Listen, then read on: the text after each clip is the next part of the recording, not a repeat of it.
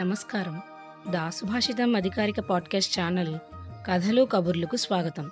సమర్పిస్తున్న నేను మీనా యోగీశ్వర్. ఈ వారం విడుదలల గురించి మాట్లాడుకుంటున్నాం. మీ ఇల్లంటే మీకు ఇష్టమేనా అందరం ప్రేక్షకులమే కథా సంపుటి విడుదల. చెప్పండి మీ ఇల్లంటే మీకు ఇష్టమేనా విహారయాత్రకు వెళ్ళినా పుట్టింటికి వెళ్ళినా స్నేహితుల దగ్గరికి వెళ్ళినా కొన్ని రోజులకే అబ్బా! మా ఇంటికి ఎప్పుడు వెళ్ళిపోతానురా బాబు? అని ఎప్పుడైనా అనుకున్నారా? అబ్బా! ఈ ప్రయాణం ఇంకా ఎంతసేపు? త్వరగా ఇంటికి వెళ్ళి ఇంత తిని హాయిగా పడుకోవాలి అని అనుకున్నారా? అయితే మీరు చాలా అదృష్టవంతులు. ఇది కూడా పెద్ద విషయమేనా అంటారా? చాలా చాలా పెద్ద విషయం చాలామందికి తమకంటూ ఒక ఇల్లు ఉంది. అక్కడికి వెళ్తే ఎంత కష్టమైనా విసుగైనా అలుపైనా మర్చిపోతాం అనుకునే వాళ్ళు చాలా కొద్ది మందే ఉంటారు మనలో. ముఖ్యంగా స్త్రీలు. అత్తారిళ్ళు ఎదురు పని చేయించుకుని కష్టపడి సంపాదించిన జీతం పుచ్చేసుకుని పని మనిషి కన్నా హీనంగా బయటవారి కన్నా దూరంగా చూడబడే హాస్టల్. అత్తారింట్లో పడే కష్టాలు చెప్పుకోలేక తల్లిదండ్రుల వయసుతో మారిన ధోరణులతో పుట్టి పెరిగిన పుట్టింట్లో అతిథిలా అయిపోయినప్పుడు ఆ అమ్మాయికి తనకంటూ ఏ ఇల్లు ఉన్నట్టు తనలా తను ఉండడానికి తనకు నచ్చినట్టు సర్దుకోవడానికి ఇష్టం వచ్చినట్టు బతకడానికి ఆఖరికి హాల్లో సోఫాలో ఆదమరిచి ఓ కునుకు తీయడానికి కూడా స్వేచ్ఛ లేని ఆడవారు ఎందరో. తమకంటూ గది కూడా లేని ఆడవారు సరే సరి.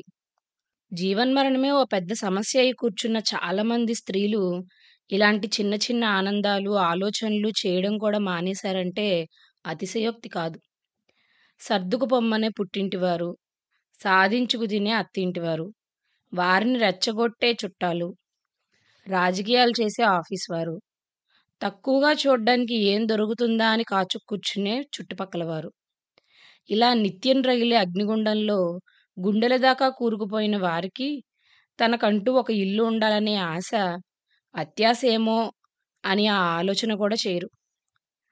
నీవు మిగిలితివి నేను మిగిలితిని అంటూ ముగుస్తుంది కవి సామ్రాట్ విశ్వనాథ్ సత్యనారాయణ గారు రాసిన వేయి పడగలు. భారతీయ సంస్కృతికి ప్రాణమైన తొమ్మిది వందల తొంభై తొమ్మిది పడగలు కాలక్రమేణా రాలిపోయినా దాంపత్యం అనే ఒక్క పడగ నిలిస్తే చాలు తిరిగి సంస్కృతి నిలబడుతుంది అని విశ్వనాథ వారి విశ్వాసం. అయితే అలా సంస్కృతిని నిలబెట్టగలిగే తమ దాంపత్యంతో సంప్రదాయాన్ని పునఃసృష్టి చేయగలిగే దంపతులు ఎంతమంది? అనేది అసలు ప్రశ్న. ఈ కాలం ఇలా తయారైంది బొత్తిగా కలికాలం. ఒకప్పుడు పరిస్థితి ఇలా లేదు అని అబద్ధాలు చెప్పదలుచుకోలేదు. మా నాయనమ్మ వాళ్ళ నాయనమ్మ వాళ్ళ నాయనమ్మ కాలం నుంచి ఎందరో స్త్రీల దీనగాథలు వంశపారంపర్యంగా వస్తూనే ఉన్నాయి. కన్యాశుల్కం కోసం పురిటి బిడ్డను అమ్మేసిన తండ్రి దగ్గర నుంచి తోబుట్టువుల అత్తారిళ్ళలో గొప్పగా కనిపించేందుకు పిల్లల గురించి కూడా ఆలోచించకుండా అడ్డొచ్చిన భార్యను చిత్తకొట్టి మరీ ఆస్తులు తెగ నమ్మిన భర్త దాకా మా వంశంలోనే ఎన్నో గాథలు విన్నాను నేను. అప్పుడు భరించేవారు. ఇప్పుడు భరించలేక బయటకు వస్తున్నారు అంతే తేడా. ఈ అరాచకం కలకాలంగా వస్తూనే ఉంది.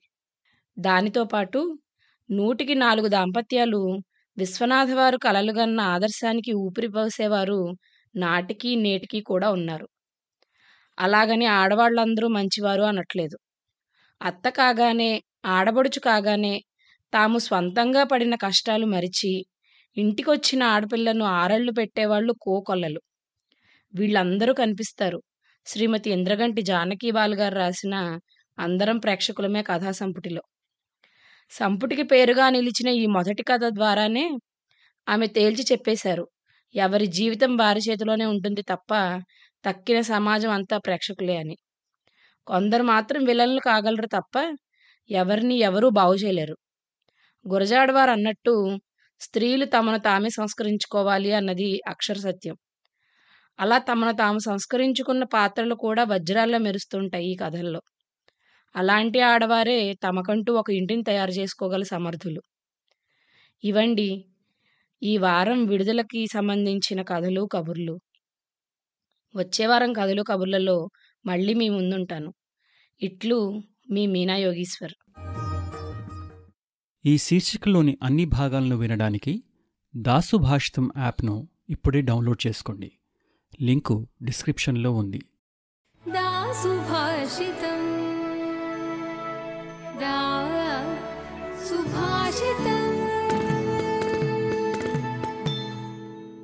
दासुभाषितं समग्रश्रेयस्सुकुसोपानं W W W dot dasubhashita dot com